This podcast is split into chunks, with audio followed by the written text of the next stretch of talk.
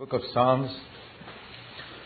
And I picked out four Psalms. And those of you who've read the Psalms, some of them are very familiar Psalms. One perhaps not so familiar. We looked at Psalm 1, first of all, where we saw that the man God blesses is one who avoids sin and obeys God's word. And then we looked at Psalm 23, where we saw that the man God blesses is one who allows the Lord to lead him. And then we looked at Psalm 73, which is not such a familiar psalm, where we saw that the man God blesses is one who is willing to suffer here on this earth. And now we want to look at the fourth one, which is Psalm 91, which is again a familiar psalm. And uh, this teaches us that the man God blesses is protected by God. And I believe we need to have faith in that in the times in which we live. There are many people who think that one place is more secure than the other or one country is more secure than another. But this may have been true in past days, but as we approach the end of time and we see the fulfillment around us of the words that Jesus said, there shall be wars and rumors of wars. He said that would happen. And uh, though we pray that every war will be short. We cannot imagine that the word of Jesus will not be fulfilled. We cannot imagine that as we approach the end there'll be no wars. Because Jesus said there will be wars. And there will be rumors of wars. And Jesus said, You shall be hated of all nations for my name's sake. We don't see that yet. In some nations it's a little, um, there's more freedom. But things are changing. There was a lot more freedom in India a few years ago, but things have changed suddenly over the last couple of years. There are people being killed who preach the gospel, and uh, a lot of threatening, and people whose names are on death lists who preach the gospel. We never heard of such things even a couple of years ago. Things are changing quite rapidly, and in such a time, we must remember that the safest place in all the earth is the center of the will of God for you. If you can say, Lord, I always want to be in the center of your will for my life. That's different for each of us. God's called me to India. So I believe that's the safest place for me. There's no place on earth safer than that for me at the moment. The center of God's perfect will is the safest place. Every other place is dangerous. Outside of God's will, wherever you may be, you are in danger. And you will discover that as you approach the end of time more and more. And that's why it should be our prayer, each of us. Prayer what Jesus taught us to pray. Thy will be done on earth in my life as it is done in heaven. And if that's the longing of your heart, you can be pretty sure that you're secure. And Psalm 91 is really written for such people. Because it speaks here in verse 1 of he who dwells in the shelter or the secret place or the shelter of the Most High will abide in the shadow of the Almighty. Now, I, when I think of shadow, I think of a verse in the Old Testament in the book of Exodus which says that when the children of Israel came out of Egypt, God, you know, they were in the desert, in the wilderness of Sinai for 40 years. And they would have all died of sunstroke, heat stroke, if it were not for one thing God provided them a shadow during the daytime hours from the sun. It was a pillar of cloud that came from heaven. It wasn't a regular cloud. It was a cloud that gave them a shadow from the heat of the sun. And that pillar led them. And as long as they followed that pillar, they lived in its shadow and they were safe. Because that's, they were following the leading of the Lord. They were moving in God's perfect will. But only, it's only if some Israelite got a bright idea to move off on his own, then of course he was in danger. But as long as he was following that pillar of cloud and living in its shadow, he was perfectly safe. All types of enemies could come. The Lord would defeat all of them. So, that pillar of cloud symbolized the Holy Spirit. It was a pillar that came from heaven symbolizing the Holy Spirit that would come on the day of Pentecost. So this verse looks forward to that time when we would have this divine protection, this cloud of the Holy Spirit over us, and we seek to follow His leading in everything He says to us. And primarily, you know, very often when people seek God's will, to seek to follow the leading of God's will, when we think of being the center of God's will, we're thinking of a lot of practical earthly things like, should I buy this house? Should I buy this car? Should I uh, marry this person? Or many, many earthly things like that concerning which we have no clear revelation in God's Word. But we can't start there. We got to start with the things that are already revealed in God's Word, um, which speak to our conscience. For example, if you ever got a grudge against somebody, forgive that person. You don't need to seek God's will about that. It's already revealed. Or if you have hurt somebody, the Lord said, leave your gift there. Don't pray. Don't, don't ever pray in your life if you have hurt someone till you go first and ask forgiveness from that person and then come and offer your prayer. Now, very few Christians who seek to live by these principles faithfully. We're never supposed to give an offering to God, and prayer is an offering, if you've gone, if you've hurt somebody without first going and asking that person's forgiveness, whoever that person is. Now, if we are not sensitive to these little things the, which the Holy Spirit has already revealed in His Word, we're not following the cloud at all. We're not in the shelter of the Most High. We're not living in the shadow of the Almighty. We're going to face problems, and we'll be like those Israelites I said who got bright ideas to move out on their own in the wilderness. And there are all types of dangers there poisonous snakes, wild animals. And that's what a lot of Christians face. So, here's the first thing we must remember. The psalm is not written for everyone. This psalm is written for those who want to live here in the shadow of the Almighty, who want to follow the Lord, who don't want to go ahead of Him, who don't want to lag behind Him. When the pillar moved, pillar of cloud moved, they moved. When it stopped, they stopped. They didn't run ahead. They didn't lag behind. It's speaking of a sensitivity in our heart and conscience to listen to the voice of the Holy Spirit when He speaks to us. And if you want to hear the voice of God more clearly, I would say listen to it in the areas where God's will is already clearly revealed in Scripture. And then we can move in the shadow of the Almighty.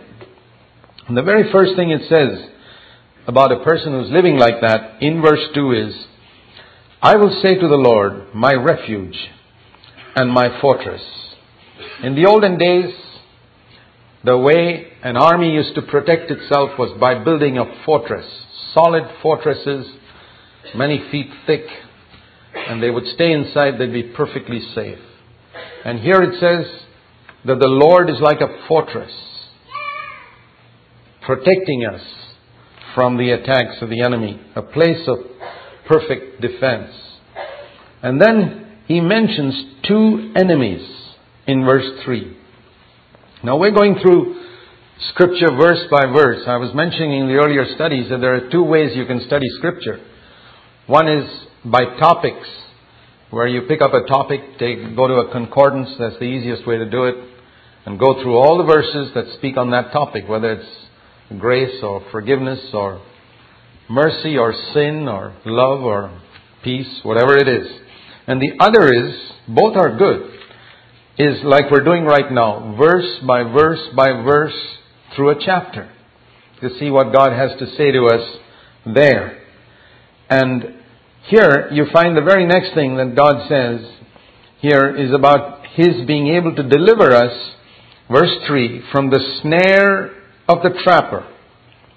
There is a trapper waiting to trap us. And he's very clever. You know how these trappers trap animals in the forests? They dig a hole and cover the top with what looks like the rest of the surroundings, grass, etc. And then an animal that doesn't know any better walks right into it and falls. And this is how Satan seeks to trap Christians everywhere. The Bible says Satan is like a roaring lion seeking whom he may devour. And there's only one person who can deliver us. Our cleverness cannot. Man is cleverer than the animal he traps. Every trapper is cleverer than the cleverest animal. And Satan is cleverer than every man. There's a verse in Scripture in Ezekiel 28 where God Himself says to Satan, You are cleverer or wiser than Daniel. God considered Daniel to be the wisest man, not Solomon, by the way. Solomon's wisdom was earthly. But among all people that lived in the Old Testament, God considered Daniel to be the wisest. And he told Satan, You are wiser than Daniel. He's too smart for any of us. And that's what should put a little fear in our hearts, a healthy fear. So that we cling to God and say, God, if you don't protect us, we'll get deceived into something which we think is right. And we'll be completely wrong. The Bible says Satan is a deceiver. And he deceived Eve in the Garden of Eden. So he's a trapper. He will deliver you from every snare. I praise God for that. You know, there are Christians I've heard who say things like, oh, the devil attacked that person. The devil attacked that believer. I remember once a pastor in India said, when he was, you know, bedridden for eight or nine months. He said, Oh, the neighbors did black magic on me and I was knocked out for nine months. And I said, Where was Jesus all that time? I mean, who won the victory on the cross, by the way? Was it the devil or was it Jesus? Have we got our wires crossed here? I'm amazed at the number of believers I have met in many, many places who are scared of the devil who haven't yet heard the good news that Satan was defeated on the cross. You know, there are two parts to that good news. One is that when Jesus died, He took all the sins of everybody in the world. There are millions who haven't heard that yet. In exactly the same way, there are many other millions who haven't heard that Satan was defeated on the same cross when Jesus died. And just like those people who haven't heard that their sins were all taken by Jesus on the cross still live under the burden of sin. There are many Christians whose sins are forgiven who haven't heard that Satan was defeated on the cross who live in the fear of Satan. It's exactly the same. That's the good news we need to hear. He will deliver us from every snare of the trapper. If your ambition in life is to do the will of God, you can be absolutely sure no trap of Satan can trap you. Impossible. We're not to be afraid of the devil. What is the picture you have in your mind of Satan? It's one of the things that comes up again and again in this psalm. Do you have a picture of yourself running for your life and Satan chasing you and you're trying to avoid him here and there? That's not the picture the Bible gives me of the devil. The Bible says, I resist the devil and he flees from me. Have you read that in James chapter 4? Resist the devil, he'll flee from you. But the first part of that verse says, submit to God. Then resist the devil and he will flee from you. I am not supposed to flee from the devil. I'm supposed to flee from temptation. That's true. I don't put myself in places where I can be tempted because I'm a weak human being and I say, Lord, I don't want to expose myself unnecessarily to temptation. But the devil, I don't have to run from him. I don't see a single scripture anywhere in the New Testament which says run away from the devil. No. It says run away from immorality, run away from idolatry, run away from the love of money, run away from temptation. And those are the things a lot of people are not running away from. They're not running away from the love of money, they're not running away from immorality, they're not running away from temptation, but they're running away from the devil. You see how we got it all upside down? We're not supposed to run away from the devil. We're supposed to resist him, and he will flee from us. Yeah, so the Lord will deliver us from the snare of the trapper, and that speaks of Satan. And the second thing he'll deliver us from is the deadly pestilence. That's sin. Sin is a deadly pestilence, a deadly disease. Think of the deadliest disease in the world. And the smallest sin, yeah, I want to repeat that. The smallest sin is worse than that. If only we could see that.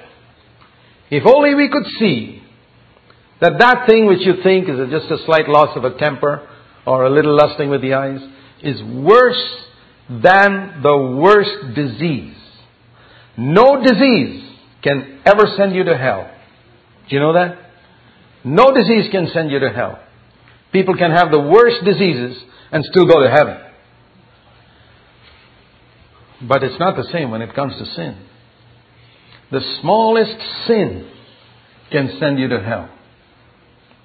Think of a, a small sin like not forgiving somebody. Somebody who hurt you many years ago.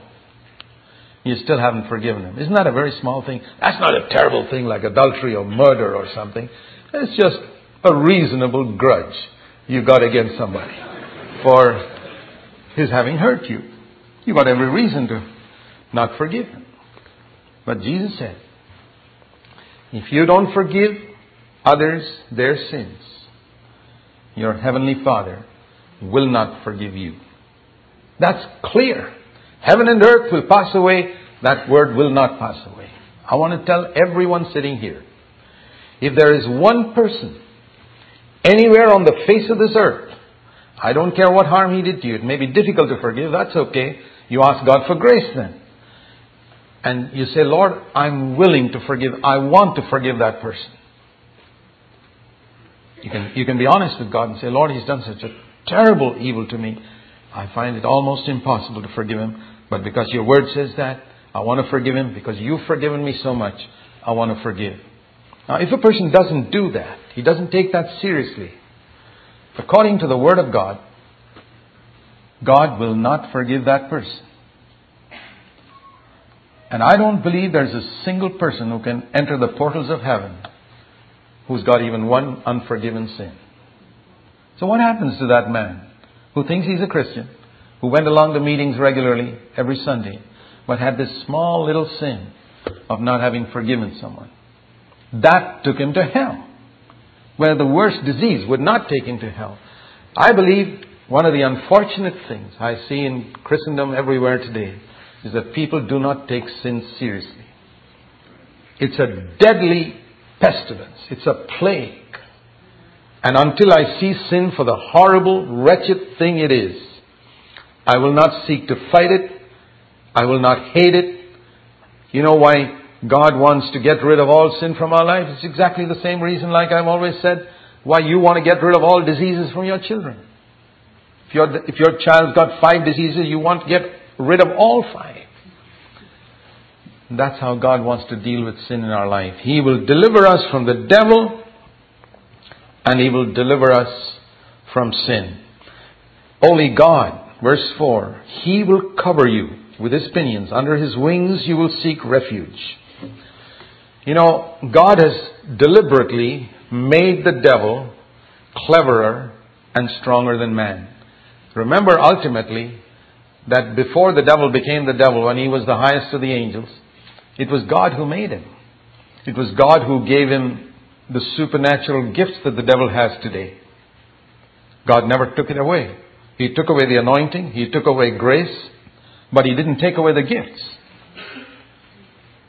Um, just like, you know, if you gave somebody a birthday gift and a year later he turned against you, you wouldn't go back to him and ask him to give back the gift you gave a year ago. God didn't take back the gifts, but He took away the anointing, He took away grace.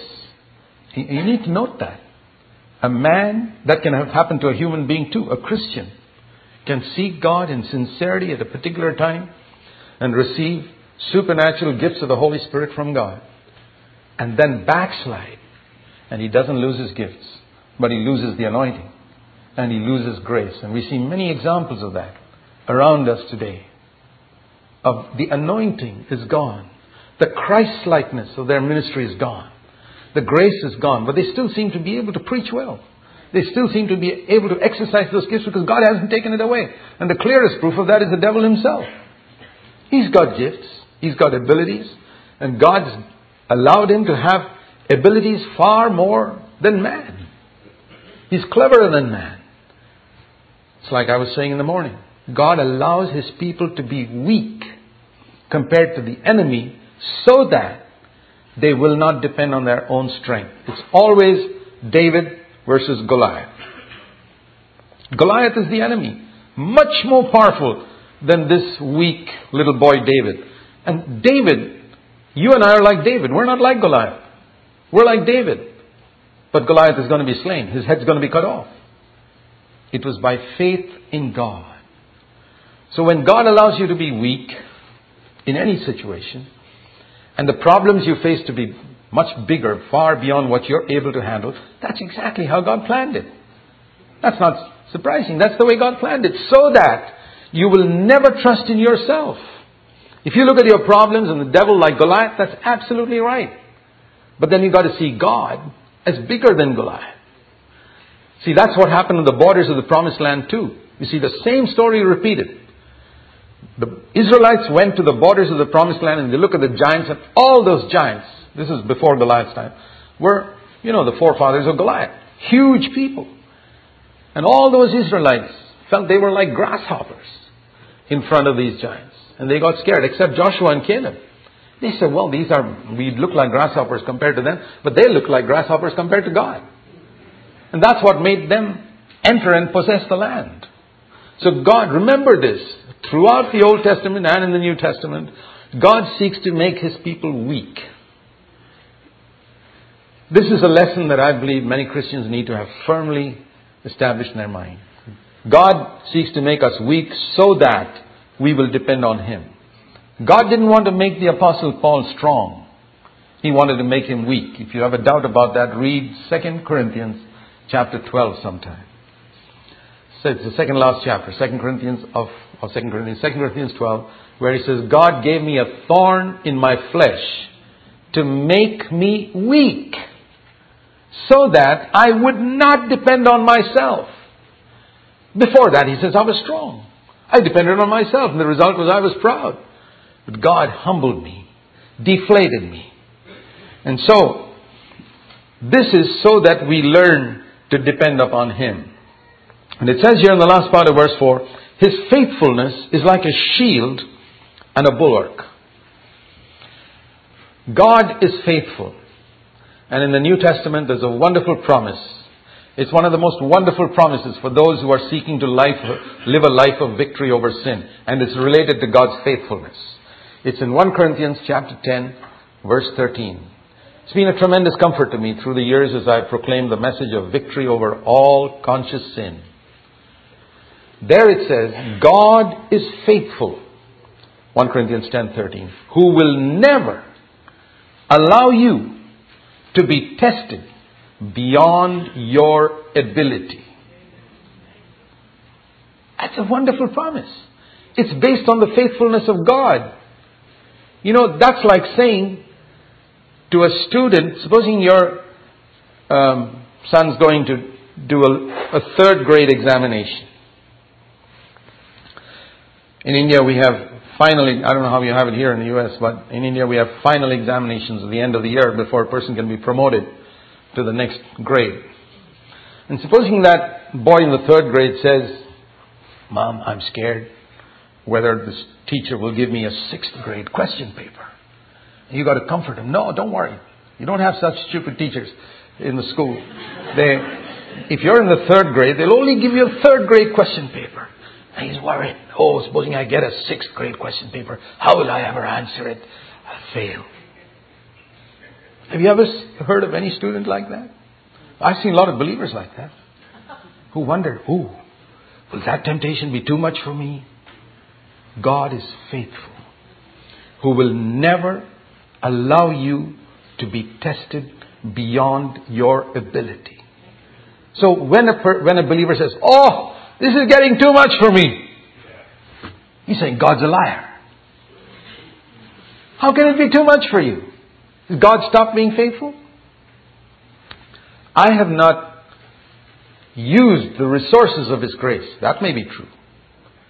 But when a massive temptation comes to you, it speaks of the massive confidence God has in you that you can overcome that. God is faithful. He will never allow you to be tempted. It says His faithfulness is my shield. Whatever the devil says, yeah, that's too much for you, the devil says. I say no. God's faithfulness is my shield. He's promised never, never to allow me to be tested by a trial or a temptation that's too much for me. I can overcome it. If I ask God for grace, am I weaker than that? Right. I'm like David compared to Goliath, but I can overcome it. God doesn't want me to depend on my own ability. He wants me to trust Him. So we go to verse 5. Here it says, You will not be, verse 5 and 6, we'll read it together. You will not be afraid of the terror by night or of the arrow that flies by day. Here it speaks about dangers in the night and dangers in the day. Now, I'm also in this process trying to teach you how to meditate on God's Word. Because a lot of Christians only read God's Word. Now, you may have read Psalm 91, but you see how much you have missed now by not meditating on it. If you had read slowly and thought about each verse, I think you would have thought about the things which I've shared with you this evening. This is how all of Scripture is meant to be read slowly, deliberately. There are days when I read only one verse. One verse. That's it. And I'm stuck on that verse because I got to think about it. And the next day, I'm on the same verse. Again. Because God's got something to say to me. The important thing, now it's good to read through the scriptures too. And sometimes I encourage people to have one plan to read through the whole Bible in a year, but along with that, to have another time where you meditate on something God's trying to say to you and have both running simultaneously. So we get the overall broad picture of what God's Word is saying, which we need. At the same time, we see God, what God is specifically saying to our hearts at this particular time. So, here it speaks about dangers at night and dangers during the day. Verse 6, the same thing. Of the pestilence that stalks. Stalks. You understand the meaning of stalks?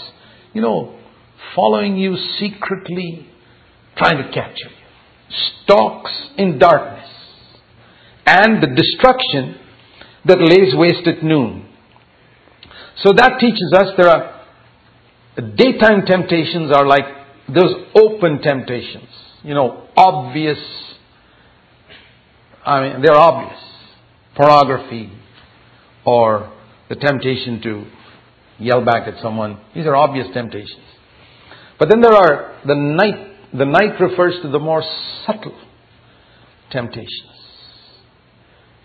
The wrong attitudes, which we don't think of as serious. Wrong motives in the good things we do.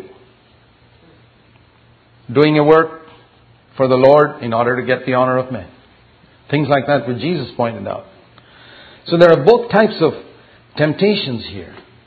And, uh, you know, it's like bacteria. Bacteria is more dangerous than a lion. You know that? I don't think any of us is in danger of being slain by a lion. We steer well clear of lions. But it's bacteria that's killing people. There's a new disease I've just read of recently that's spreading across Southeast Asia. It's already knocked out a number of people and they don't seem to have any cure for it. It's just a little thing that flies in the air. You can hardly see it under a microscope. Those little things kill. There are these open temptations and the subtle ones. Who's going to protect us from them? Only our Heavenly Father. We're weak. Imagine. I often think of these little bacteria that can kill a human being. Um, I believe this new type of pneumonia has already killed about more than 50 people in different parts. It's so small. I mean, if a lion killed 50 people, I can understand that. But this thing is just so small. Can kill a human being. Aren't we weak? We really are weak. Sin is like that. Our only protection is in God. It's not a terrorist bomb. It's a small, teeny weeny little bacteria. Teaching us that sin can be like that. And it says in verse 7 this wonderful promise. Here's how God protects us. A thousand may fall at your side, and ten thousand at your right hand, but it shall not approach you. You will only look with your eyes and see the reward of the wicked or the recompense of the wicked. So that means that here are 11,000 people around me who don't believe that Jesus can keep us from falling. Now there's a promise in scripture in the book of Jude, verse 24, which says, He is able to keep you from falling. Very clear promise. But I have 11,000 unbelieving believers around me who say, no, it's not possible. As long as we are human, we've got to fall. We've got to fall. We've got to fall. We've got to keep on sinning. I'll keep on losing my temper till the end of my life. My father was like that. My grandfather was like that. And I'm going to be like that. Okay. According to your faith, be it unto you. You'll keep falling. But out of all the 11,000 people who are like that, here's one person who stands against the opinions of 11,000 Christians and says, but the Bible says He's able to keep me from falling. And the Bible says, Romans 6:14, sin shall not rule over you. And the Bible, that's Romans 6:14. The first one is Jude 24. And the Bible says, Romans 16 and verse 20, the God of peace will crush Satan under your feet. So I say the place for Satan, God has reserved a place for Satan that's under my feet. It's not on top of my head. No. That's where he's supposed to be. That's what the Bible says. Now, if you allow him to sit on your head, that's your choice. But that's not the place God reserved for him. It's under your feet. But 11,000 people say, no, it's not possible. It's all theory.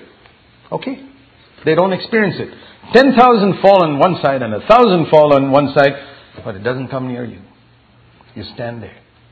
It doesn't touch you because you believe that God is more powerful than these little sins and the big sins and the devil, and He's able to keep you. He can give you that power through His Holy Spirit within. That's the whole purpose with which He gave the Holy Spirit on the day of Pentecost. That we can stand. The law of the Spirit, it says in Romans chapter 8 verse 2, has set me free from the law of sin and death. There's some wonderful promises like that in Scripture, which the devil doesn't want you to know about. It's a wonderful song. You will only look on with your eyes. What can you do? I've seen around me multitudes of people who find some comfort in seeing that other people are also falling. Well, this person's falling, that person's falling, so what? What does the Bible say? Are you willing to be one among 11,000? Like it says in verse 7, let them fall. They don't have faith. Can you believe that God's word is still true? I believe that God wants witnesses like that in Christendom today who will proclaim by their lives that God's promises are true even today. I remember hearing a, uh, an incident where there was a man who was, he had a tremendous problem with anger. And he was always getting defeated, but he longed for victory. And I remember him testifying in a meeting once and saying these words. He said, I always see God when I finish my work in the office. Say, God, please help me not to lose my temper when I go home today. And every day I fail. And then he said, Today, before I left office for home, I again prayed and said, God, please help me today not to lose my temper when I go home. Then he started weeping. And he said, But I fell today again. And he was going to sit down. And the elder brother said, Stop. He said, No, don't, don't sit down yet. You've got to say one more sentence before you sit down. You've got to say, But, Satan, it won't always be like this. One of these days, I'm going to overcome. You say that and then sit down. That's faith. Never mind if you've fallen 10,000 times. Say to the devil, one of these days, I'll know the secret of victory. Sin will not rule over me. I learned the secret of Jesus keeping me from falling. My brothers and sisters, hold on to that faith. I don't know which is your besetting sin today. Whether it's the lust of the eyes or an uncontrolled tongue or whatever it is. But whatever it is, hold on to God's promise and say, God, your word is true and the devil's a liar. Get up every morning and tell the devil he's a liar. He is a liar. And that God's word is true. If you haven't experienced it, it's because you haven't believed till now. But things are going to change from now on. You will only look and see. Because you have made the Lord my refuge, even the Most High, your dwelling place. In other words, you've decided that God is your permanent dwelling place. This is not a God whom you visit once, once in a while. Now, I don't believe that we can live a life of victory if God is a person whom you visit once in a while, on a Sunday or for half an hour in the morning. No. Where God is your permanent dwelling place. God, I want to live with you morning till night every day. Everything I do, I want to do with you. I don't want to go to any place where I can't go with Jesus. I don't want to sit and watch a television program which I can't watch along with Jesus sitting next to me. If, if he is not happy to see it, I'm not happy to see it. I don't want to uh, go and visit somebody whom Jesus doesn't want me to go and visit. And I want to have Jesus with me when I go to work, when I come back from work, I want to, God is my permanent dwelling place. That's true discipleship. And that's the best life you can ever live. It's the most secure life you can ever live. But you've got to make a decision to choose that. And even if you have half-hearted, compromising believers around you, even in your church perhaps, whose standards are lower than yours, don't judge them. That's not our business. God is their judge. But you say, Lord, I want to follow you. I don't want to judge anyone. But I want to follow you. I don't want to participate in anything which I cannot do in fellowship with Jesus Christ. He is my permanent dwelling place. That's true Christianity. And when we live like that, listen to this. No evil will befall you. Afflictions, yes. Problems, plenty. Evil, none. Isn't that wonderful? No evil will befall me. That's God's promise. That means that even when someone tries to do something evil to you, because of that wonderful promise in Romans 8:28 for all those who love God, God will make that evil work for my good. In some wonderful way, He'll turn it around. And there are many examples of that in Scripture. Of the evil that Joseph's brothers did to him that worked for good. And there's a wonderful story in the book of Esther. That's even more exciting. Where there was this man called Haman who sat all night with his wife to make a 70 foot high gallows to hang a Jewish man called Mordecai the next day. And the Bible says, you've got to read that story. How Haman hung on that same gallows the next day. To me, that's a picture of the devil. He's got a lot of gallows that he's constructing for me, but I know who's going to hang on them. It's not me. It's him. He's constructing it for himself. He was defeated on the cross. He's got no power over me. You've got to take that position. One of the things I always tell new believers to say whenever I ask a person to accept Jesus Christ as a Savior, you know, the sinner's prayer Lord, I'm a sinner. Forgive my sins. I believe Jesus died for me. I want to turn from all my sins. I believe Jesus rose up from the dead and He's are living today. Lord Jesus, come into my heart. Forgive my sin and make me a child of God. A simple sinner's prayer. And then I always tell them, okay, now you speak to the devil just like you spoke to Jesus. Speak to the devil and say, Satan, you were defeated on the cross. I don't belong to you anymore.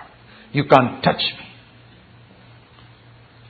I find that very, very important to be able to get people to say that directly to the devil. Do you know that you can speak to the devil just like you can speak to Jesus? Resist the devil and he'll flee from you. No evil will befall you. No plague can come near your tent. As I said, many are the afflictions of the righteous, the Bible says in Psalm 34 verse 19, but evil none. No evil will befall you unless you choose it yourself. Well, God can't stop it if you choose it yourself. And then it tells us about this wonderful provision that God has made as for our earthly life of angels. Verse 11 to 13. He will give his angels charge concerning you to guard you in all your ways. This, by the way, is the verse that Satan quoted to the devil, to Jesus in the wilderness. But he didn't quote the full verse. The devil's a master at quoting half verses, but Jesus caught him there. And uh, where many believers get deceived by half verses. Satan only said, He will give His angels charge concerning you, but didn't left out the rest of the verse. Yeah, the angels are given charge to guard us if we are in God's ways, not if we wander off on our own. He will give His angels, and it's a wonderful thing what the Bible says, the last verse of Hebrews chapter 1 says that God's angels are servants sent to serve us. That's amazing. How many of you knew that? It's the last verse of Hebrews chapter 1. God's angels are His servants sent to serve us. Jesus said, even little children have got angels to look after them. It's wonderful that God protects us. I can think of, I've been driving on the roads of India for 40 years. And the roads in India are not anything like the roads here. You know, we are free from the law. There's no rules. Everybody goes wherever they like. There's no right side of the road. Every, the right side of the road is wherever you find a place to move from one place to another. And, well, that's how it is in most poor countries. We have cows and human beings all on the road, and it's a free for all in a sense. And in the midst of all this, I praise the Lord that He's protected me through all these years. And I've got a lot of angels to thank. I'm to, I'm waiting to meet all of them in heaven and to thank them for the tremendous work they did. God's angels, you don't realize in how many ways His angels have protected you. You don't even know that. Some of those things you say, oh, I really escaped. That was an angel that saved your life there from an accident, from a certain accident. That was an angel. He gives His angels charge concerning you to guard you in all your ways. Now, I find today, among many Christians, in certain groups particularly, I don't know how it is in the United States, but I find it in India, a tremendous preoccupation with demons. They always seem to find demons everywhere. Demons here and demons there, and even demons in believers. Now, I believe we need to think more of angels than demons. Don't you think that's a good thing? It's healthier anyway for our mind to think more about angels than about demons. And I don't find many believers thinking of the ministry of angels. They hear about demons doing this and demons doing that. Look at the number of books there are in Christian bookshops on demons. How many do you find on angels? Maybe one or two. That, this preoccupation, that's exactly what the devil wants. He will give his angels charge concerning you. The Bible says that even when Jesus was praying in Gethsemane and he was so exhausted, the angels came and strengthened him. Now, I believe in the ministry of angels. I, I, we don't have to see them. We don't usually see them. I don't believe the stories of people who say they're seeing angels here and there. I'm not, don't believe they're telling lies. They've got a wild imagination, that's all. But they're there. but I believe they're there. I don't need to see them. I believe they're there because God's Word says they're there. And I've experienced their protection like you've experienced their protection. Some of those things were not because of your cleverness that you escaped an accident. That was an angel. He will give his angels charge concerning you to guard you in all your ways. And that I believe means when we're walking in the will of God. Not when we decide to do something on our own. The devil told Jesus, jump off the temple now. Without the leading of God, then the angels won't protect you. Jesus knew that. He says, don't tempt God. And then he says, as you go along God's ways, these angels will bear you up in their hands, lest you strike your foot against a stone. So that means there are stones, even when we go along God's ways. Stones on which we can stumble, but the angels will protect us. Not only stones, as we go along God's ways, there are lions, verse 13, cobras, young lions, and serpents. These are all along God's ways, but they're not going to overpower us. And just because we meet a lion doesn't mean we're out of God's will. The more we are in God's will, the more likely we are in, to encounter Satan. The more likely we are. It's if you're completely out of God's will that the devil leaves you alone and says, Don't bother him, he's useless. He's not going to trouble me. Now, I don't want the devil to write me off like that. The more I encounter Satan, the more I'm convinced that I'm in the will of God. The more other people trouble me, the more I'm sure this is this must be I must be in the center of God's will. You know, it says here lions, cobras, young lions, serpents. Okay, we're going in God's ways. But I've got His angels with me, and I will trample them down under my feet. That's wonderful. It's really wonderful. Verse 14.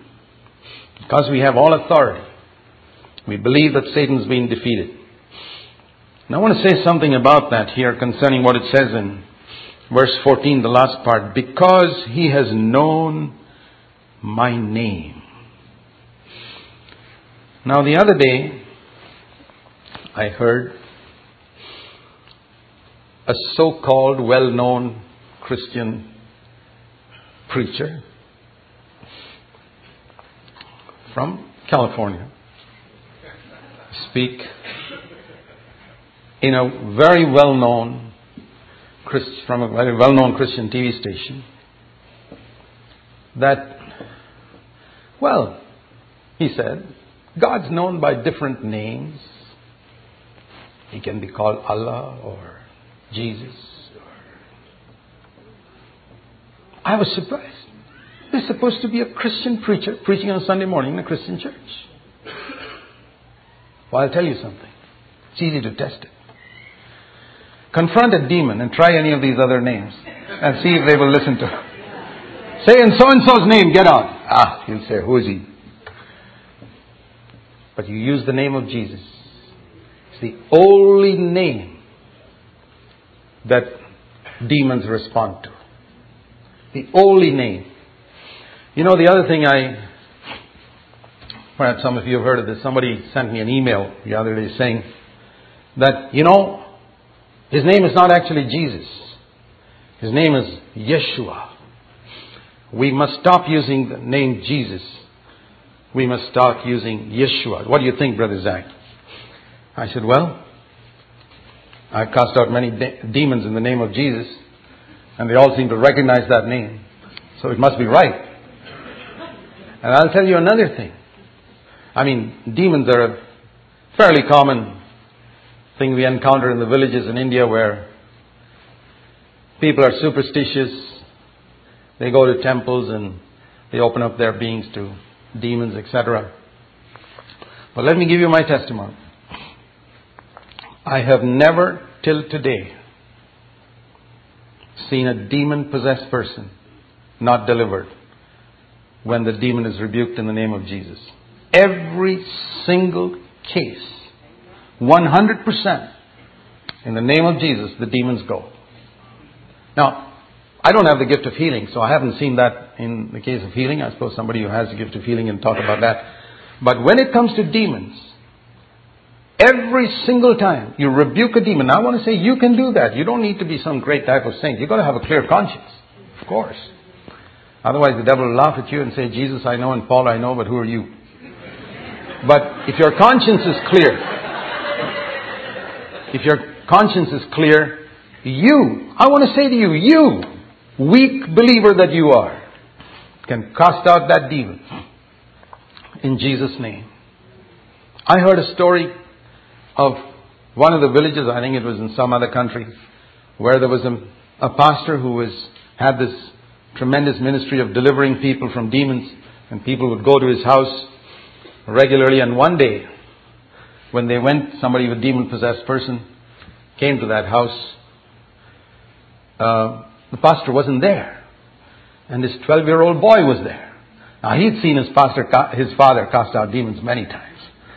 So, uh, he'd never done it before in his life, but he believed that the name of Jesus was powerful, if not his father was powerful. So he cast out that demon.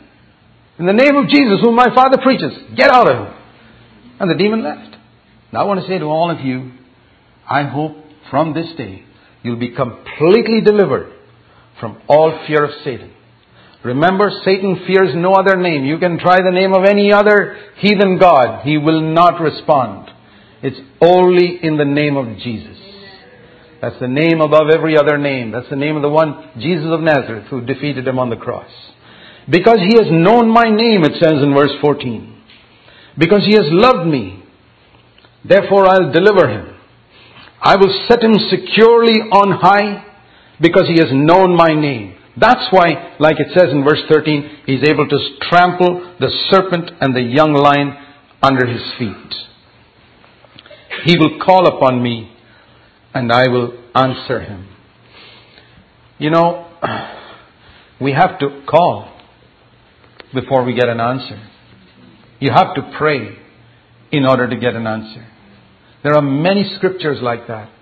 Now, our logic can't explain that, and I've never tried to explain it. What will happen if we don't pray? I'll tell you. Something that was supposed to happen for you won't happen. I'll tell you that. Prayer does change things. And there are things in your life that could have been changed if you had prayed in faith and trusted and held on to God. Think of that story of the widow who went to the judge. You know, that's one of the stories that Jesus said about uh, prayer. He said, Men ought always to pray. It's in Luke chapter 18. And she went and knocked at the judge's door and said, Give me justice against my enemy. That's against Satan. That's a picture of Satan, the enemy. And he said, No, I don't have any time for you. She went again. She went again. I don't know, maybe she went 20 times, 30 times. And the judge said, Get out. Haven't I told you? I don't want to see you. And supposing she stopped going because, oh well, he's not going to help me. You think she ever got deliverance from the adversary? Never. But she persisted. She said, I'm not going to give up. And she got it. And Jesus said, Look at that unrighteous judge. If you think an unrighteous judge will do that for a widow whom he doesn't care for, you think a loving Father in heaven won't do it for you? If you go to him like that in persistence? So is it possible that there are some things which you asked for, which you know is God's will for you, but it never got fulfilled because you gave up too soon. He will call upon me and I will answer him. I will be with him in trouble. I will rescue him and I will honor him. God honors those who honor him by faith like this. And the last verse, verse 16. with a long life, I will satisfy him. In the Old Testament, that was the promise. Long life. Honor your father and mother so that you may live long on the earth. And God fulfilled that promise. And when a man seeks to live according to God's laws, he's healthier, he lives longer, even his physical life becomes better because his habits become temperate. He stops eating and drinking things that are bad for him and he becomes more frugal in the expenditure of money. The blessing of God upon his life, he learns to work hard, he's healthier, and he lives longer, but much more than that. In the New Testament, it's not a long life. Jesus didn't live a long life.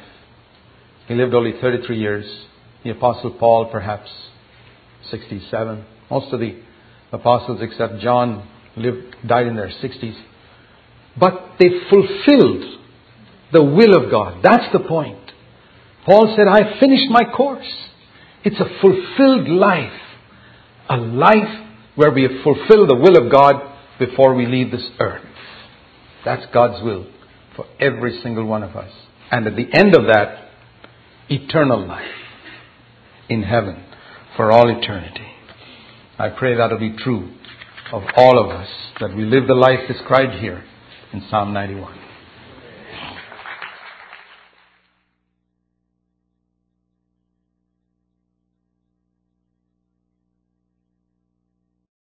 You are invited to visit our website on the internet at www.cfcindia.com. That is www.cfcindia.com and at poonen.org forward slash Zac. That is P O O N E N dot O R G forward slash Z A C for video messages, audio messages, and books by Zac Poonen that can all be downloaded freely. Our mailing address is Christian Fellowship Center, 40 DaCosta Square, Bangalore 560084, India. If you would like to receive a weekly message by Zac Poonen by email, please send us your email address to cfclit at touchtelindia.net. That is cfclit at T O U C H T E L I N D I A dot net. The Lord bless you richly.